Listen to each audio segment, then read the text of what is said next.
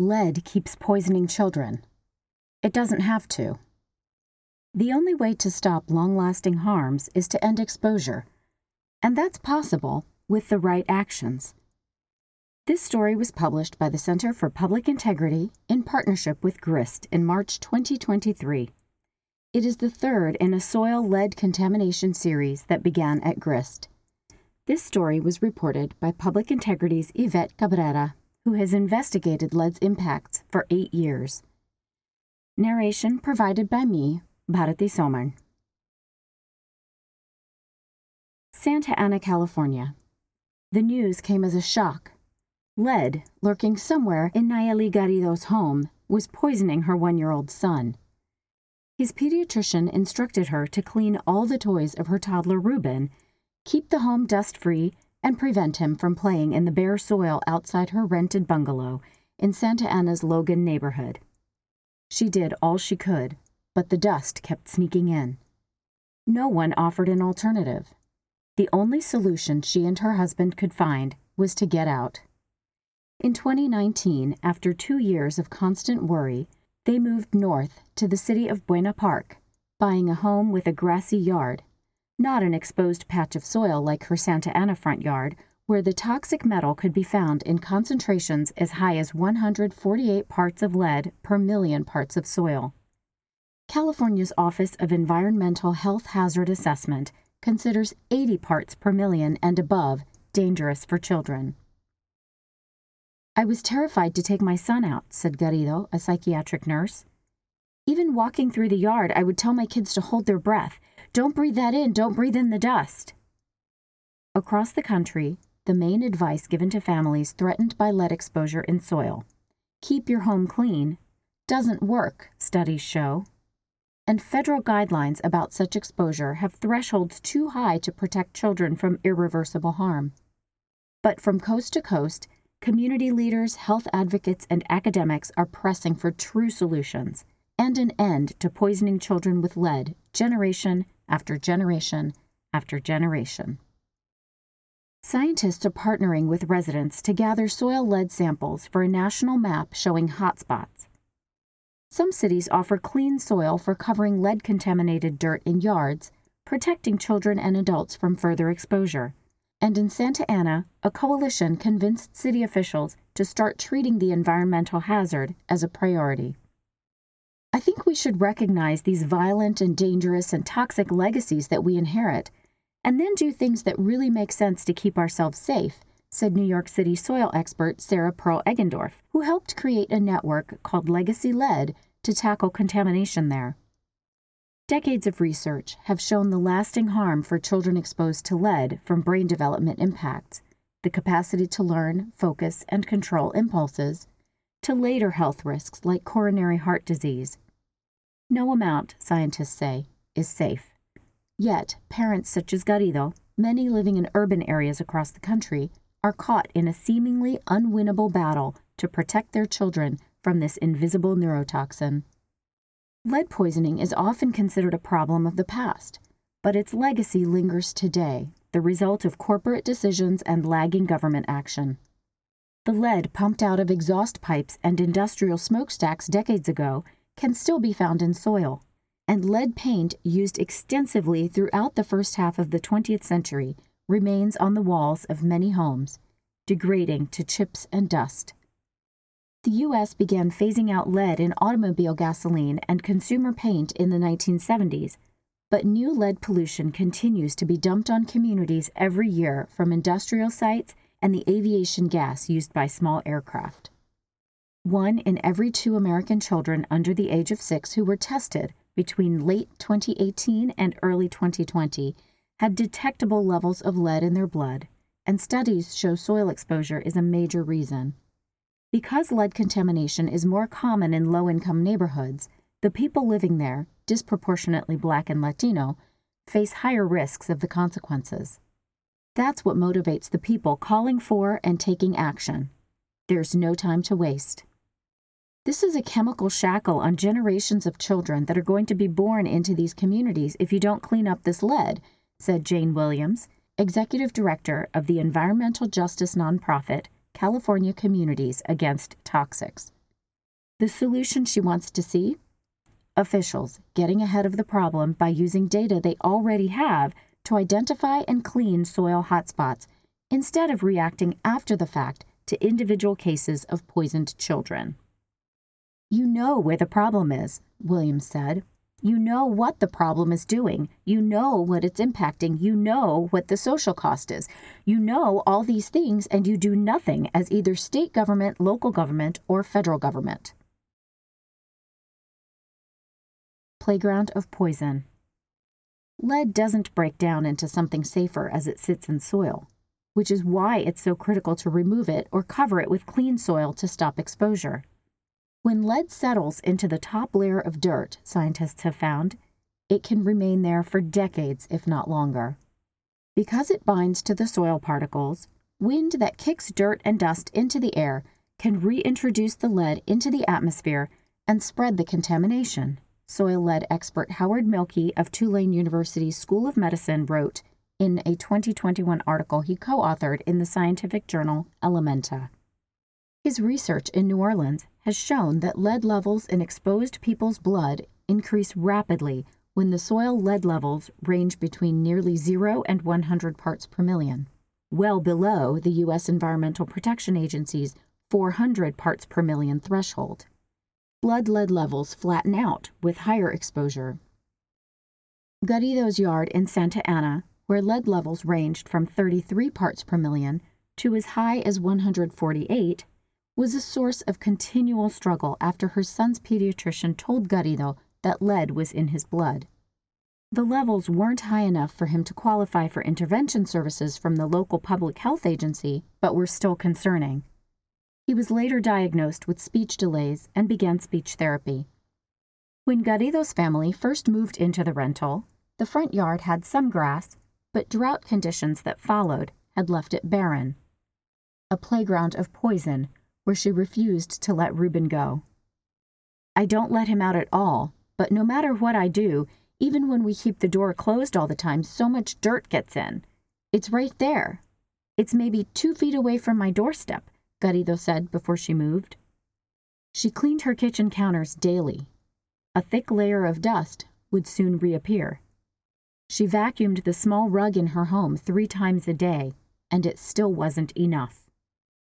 Between the barren soil in the yard and the dust and pollution kicked up by construction industries along the major boulevard behind her home, she faced a losing battle.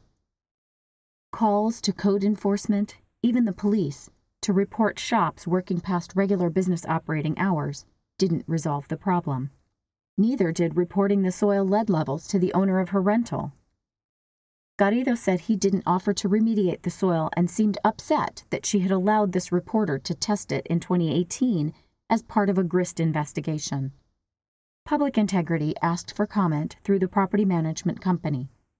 The landlord did not respond. I think everybody has the right to health, Garrido said, but not everybody thinks that. From inaction to activism in a lead-poisoned community. In Garrido's former community, organized residents are intent on getting the lead out. Parents, environmental justice advocates, and academic scholars have spent the past five years working together to raise awareness about the dangers of exposure in Santa Ana. Their coalition, Pleno Santa Ana, Lead Free Santa Ana, also conducted soil lead testing throughout the city and pressed city officials and the Orange County Healthcare Agency to more aggressively address the problem.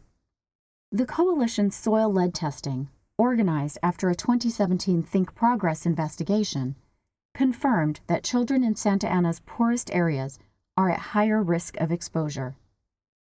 The twenty twenty study, led by a team of researchers at the University of California, Irvine, analyzed more than fifteen hundred soil samples collected throughout the city. The coalition's work paid off. In April twenty twenty-two, the City Council approved an update to Santa Ana's general plan that commits for the first time to comprehensively address lead contamination hazards. The previous fall, the Council took the unusual step of adopting a cutting-edge resolution declaring a climate emergency while simultaneously pledging to limit or prevent exposure to lead and other environmental toxins. Even just acknowledging the widespread lead contamination in the city's soils is a new step for the council, said Councilmember and Mayor Pro Tem Jesse Lopez, who introduced the resolution. She first learned of the problem through her work with the public advocacy organization Orange County Environmental Justice, or O C E J, part of the Pleno Coalition. Lopez, elected to the City Council in twenty twenty, said she was initially shocked to learn a few years earlier that Santa Ana soils were contaminated. Frustration followed as the city was slow to act. Now, as an elected official herself, her goal is to ensure that the city addresses the land use inequalities that create unequal exposure to pollution. We're very much aware of bad decisions that have been made in the past, Lopez said. We are working really hard to change them, to make sure that moving forward, we don't do those things again. Coalition members have spent several years discussing lead policies with officials from the local planning department and the Orange County Healthcare Agency, and have pressed to ensure that residents are included in that work. O C E J, for instance, advocated for policies to protect renters from eviction while lead remediation occurs, or having their rent increased as a result. As any activist working on a difficult problem could guess, the Santa Ana results are still a work in progress. But many of the changes that the coalition advocated for in the general plan update are concrete. The city now requires developers to provide information about a property's prior use and history of hazardous materials so soil contamination can be remediated. It mandates buffers between heavy industry and residential areas. The city has also pledged to identify baseline soil and air contamination levels, secure grant funding to test soil and air, and create a public health plan to address environmental hazards in disproportionately affected neighborhoods. We're really happy with the result, said O C E J Project Director Patricia J. Flores Irarrázaval. We pushed really hard over the last year. It was an uphill battle, and we were told at some points that our demands were unreasonable. To have them all met is a huge victory. The key to their success, she said, was creating a community movement that combined scientific evidence with powerful testimonials from residents. With impassioned call-ins during city council meetings, residents pressed the city to act. Failing to do so would have allowed children to continue to be poisoned, Flores Irarrázaval told council members during one meeting. Now, she said, we're in a lot better position as a community than we were before. In addition to its policy advocacy work, O C E J has multiple projects underway to collect data that illuminates how widespread lead exposure is in Santa Ana, particularly among youth. The organization hopes to carry out blood lead testing, and to conduct a study to measure tooth lead levels to understand cumulative exposure over a Santa Ana resident's lifetime.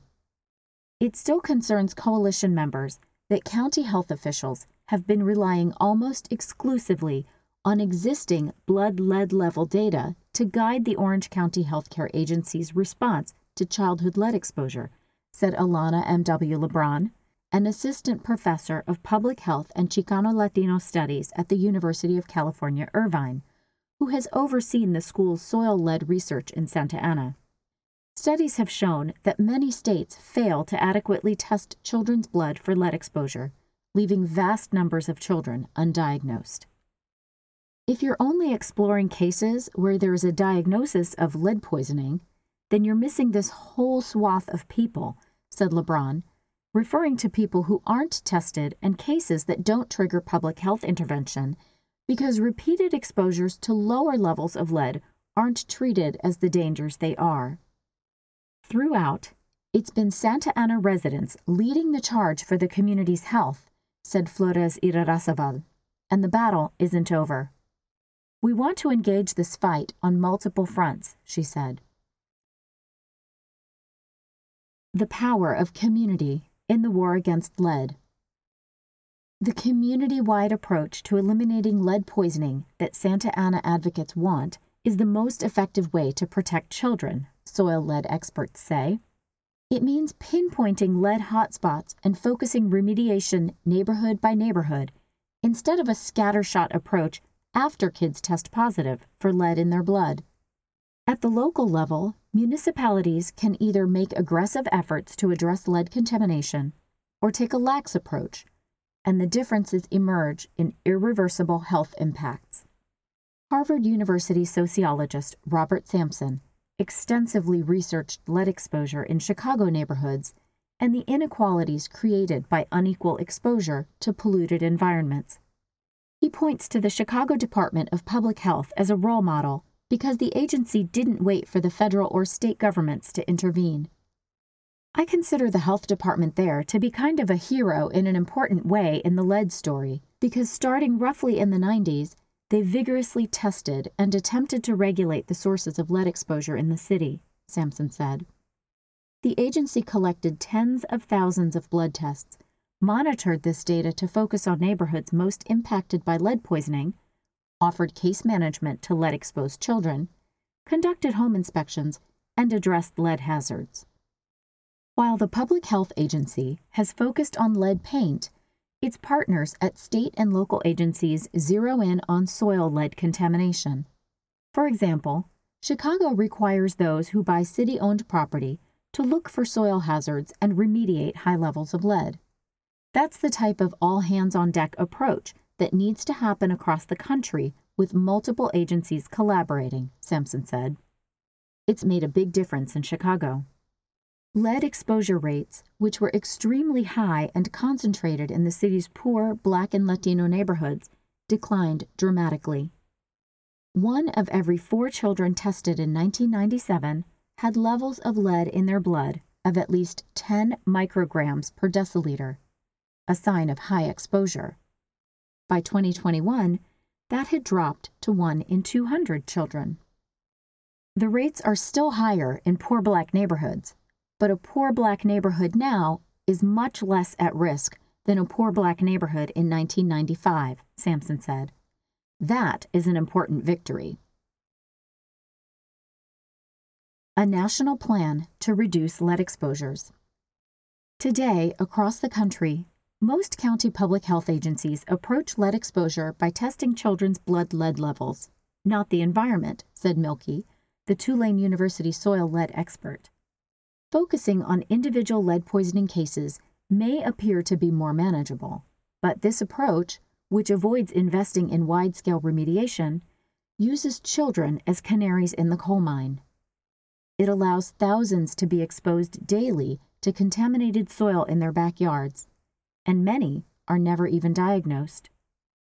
Municipalities now have the scientific tools to measure lead in the environment and map hotspots, so public health agencies can focus on preventing exposure before it occurs.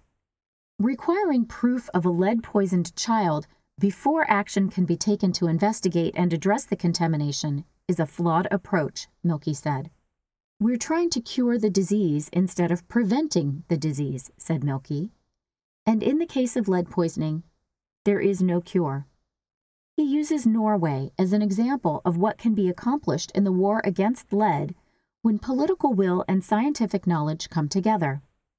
Norway decided to ban lead from paint half a century before the U S, in the nineteen twenties, the same period when U S public health officials were debating whether to allow General Motors to use tetraethyl lead in gasoline as an additive. U S public health officials at the time knew the potential health hazards and understood that the toxic additive was a serious menace to the public health, but still made the consequential decision to support its use in gasoline. Norway used lower amounts of leaded gasoline, had less traffic, and built fewer highways. Faced with lead poisoning regardless, the country decided to focus its testing efforts on the environment, not children's blood. Almost fifteen years ago, Norway's Environmental Protection Agency decided to systematically sample, analyze, and map surface soils in areas where children were most likely to be exposed to contaminated soil. Childcare centers, schoolyards, and playgrounds in the country's ten largest cities, using Mielke's research in New Orleans as the basis for this work. Once soil tests confirm lead, Norway cleans it up. Norway also doesn't require proof that a child has been lead poisoned for the government to offer assistance, Mielke said. Having a lead-contaminated environment is enough to trigger government intervention and action to address the problem. The U S could do this too, Mielke said. It simply hasn't. In theory, the agency best positioned to stop a nationwide epidemic of lead poisoning in this country is the E P A. In nineteen ninety-two, Congress directed officials there to set standards for soil lead levels. It wasn't until two thousand one that the agency carried out the order, and the rules have not been updated since their release twenty-two years ago. Repeated studies have shown that no amount of lead exposure is safe, and at the very least should be dramatically lower than the E P A's threshold of four hundred parts of lead per million parts of soil. But public health agencies around the country use the E P A standards to decide whether to remediate a lead-contaminated yard after a child is exposed. E P A Deputy Assistant Administrator Carlton Waterhouse oversees the agency's work on solid waste and remediation. He said it's challenging to tackle a problem that originates at a local level but is pervasive across the country. The response to lead contamination by local and state agencies varies substantially, he said, and the lack of a federal clean soil law, something like the Clean Air and Clean Water Act, means the E P A has no authority to sample and clean up all soils in the country.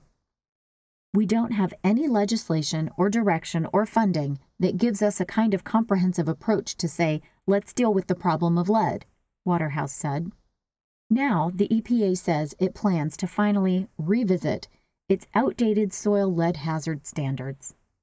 That reconsideration is part of a new strategy the agency announced in October to reduce lead exposures across the country and the racial and income disparities in who gets exposed. The agency intends to tackle the problem in a way advocates have long called for, by using data to predict lead hotspots, including locations where children might get exposed, and then testing those soils. If that pollution meets the threshold of a Superfund site, then the E P A will remediate, Waterhouse said. The agency is attempting to do what it can with the authority it has, he said, recognizing that we don't have the kind of footprint that allows us to do the testing of all the children by the time they start school or go into every home and test for lead-based paint. This means the agency is focusing its work in places where the E P A knows there are lead exposures through air, water, or soil. Funds to replace lead service lines, the pipes connecting a home to a water main, for example, were included in the bipartisan infrastructure law of twenty twenty-two. But the new system doesn't account for the untold number of sites overlooked by spotty data. Critics also note the goals don't commit the E P A to updating the outdated lead hazard standards, despite a federal court order in twenty twenty-one that requires it. The agency has not yet disclosed a timeline.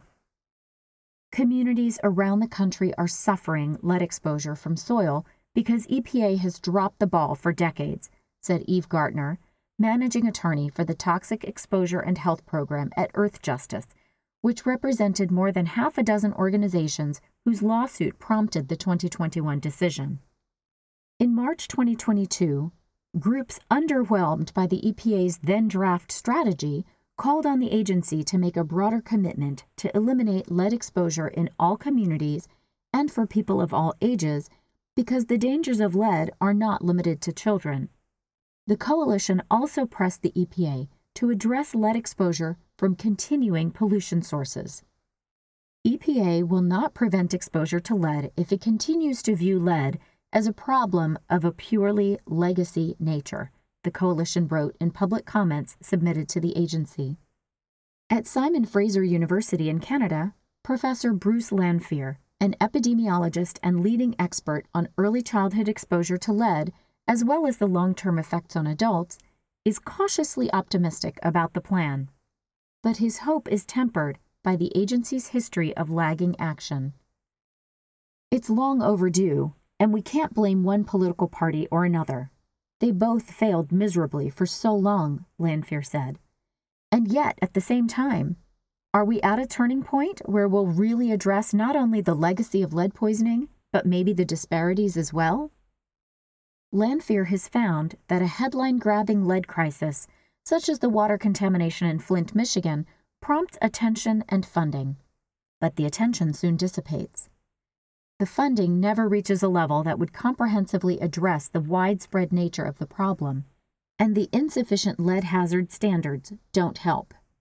That concerns Lanphier, who has spent the better part of two decades researching and tracking the resulting health impacts. Very few toxic chemicals have been as consistently shown to harm children as lead, he said, and its effects are far-reaching. Lanphier's research has shown that lead might cause at least a quarter of a million early deaths a year from cardiovascular disease in the United States alone. Ruth Ann Norton, President and Chief Executive Officer of the nonprofit Green and Healthy Homes Initiative in Baltimore, has spearheaded efforts to aggressively reduce childhood lead poisoning across the nation. What the country needs, and the E P A strategy is missing, are opportunities to tackle multiple problems at once, she said. For example, the Federal Weatherization Assistance Program could be coupled with a program to remediate lead in paint and soil, problems that typically get deferred because of cost. But the cost of inaction is high. Communities can take creative actions now, Norton added. Her nonprofit manages a program in Pennsylvania with Lancaster General Hospital, which is paying fifty million dollars to provide lead hazard control intervention in twenty-eight hundred homes. Every community can do this, she said. It is just simply making the decision to do something that they know is so fundamental to their future. Fighting lead in soil with more soil. Scientists are also trying to fill gaps created by insufficient government action. Knowing that most U S cities and towns lack a centralized database for soil lead tests, Gabriel Filippelli, a biogeochemist who has studied lead contamination for more than two decades, helped create an online platform where everyone, from scientists to residents, can share lead samples and test results. Launched in twenty eighteen, the online portal Map My Environment visualizes this data, includes lead levels for soil, dust, and water pollution in cities around the world, and offers recommendations on how to remediate lead. We just wanted a way to get this out of a static journal and into communities, said Filippelli, an Indiana University, Purdue University, Indianapolis professor who serves as executive director of the Environmental Resilience Institute. Someone collecting dust samples can have them tested free by the initiative. Map My Environment also launched a school bookworm initiative, where students collect earthworms and soil for lead contamination analysis, receiving a book voucher in return. At a time when Americans are more aware of the dangers of lead due to Flint's water crisis, most are unaware that lead too often contaminates soil in urban centers, Filippelli said. Water is actually a really rare thing to get affected by, he said. It's really that soil and dust which is ever present, which I think is the biggest thing.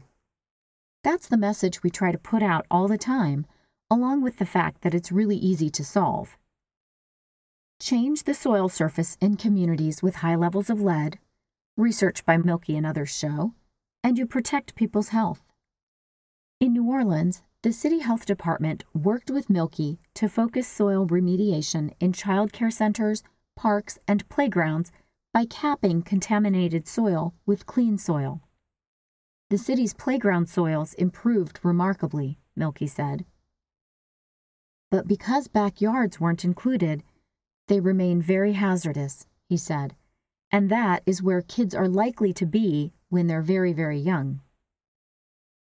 To truly protect children's health, studies have shown, soil lead concentrations across a community would need to fall below eighty parts per million, perhaps half that level, Mielke said. A twenty seventeen study by geologist and environmental scientist Mark Laidlaw, Filippelli, Mielke, and their colleagues examined approaches to address urban soil lead contamination and concluded that collecting soil lead levels would not be necessary if soil with little or no lead were spread across entire neighborhoods. In other words, cover what's there with better soil. In New Orleans, Mielke has tapped the Bonnie Carey Spillway for lead-safe alluvial soil, sourced from the sediments of the Mississippi River to cover hazardous areas. Most cities can access soil like that on the outskirts of urban centers, the study found.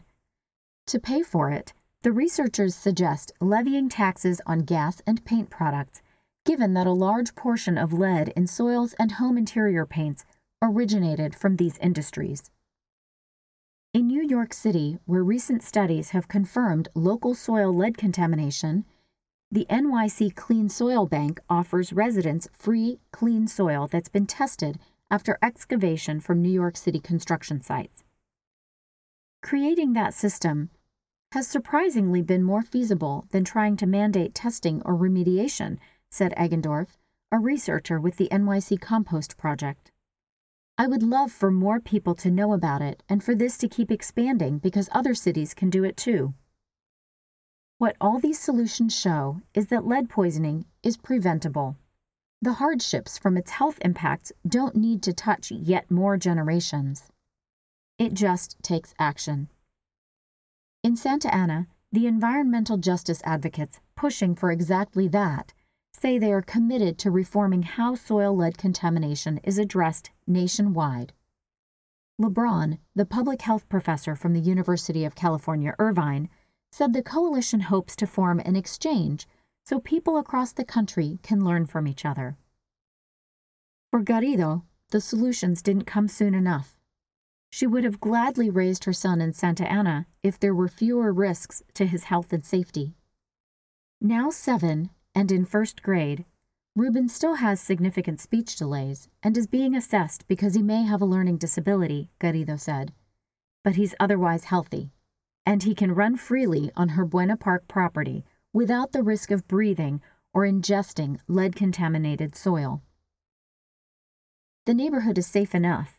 The sidewalks are decent where we can walk, so we take the dogs out for a walk and I take my son with me, Garrido said.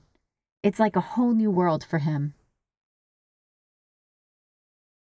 This story was produced in partnership with the McGraw Center for Business Journalism at the Craig Newmark Graduate School of Journalism at the City University of New York. This report was also made possible in part by the Fund for Environmental Journalism of the Society of Environmental Journalists and by the Kazakh Challenge Grants, funded by the National Press Foundation and the National Press Club Journalism Institute. The Center for Public Integrity is a nonprofit newsroom that investigates the causes and impact of inequality in America. Find full text stories, visuals, and more at public integrity dot org, where you won't find advertisements or paywalls. Our journalism is supported by readers like you. Check out our website to donate and sign up for our newsletter too.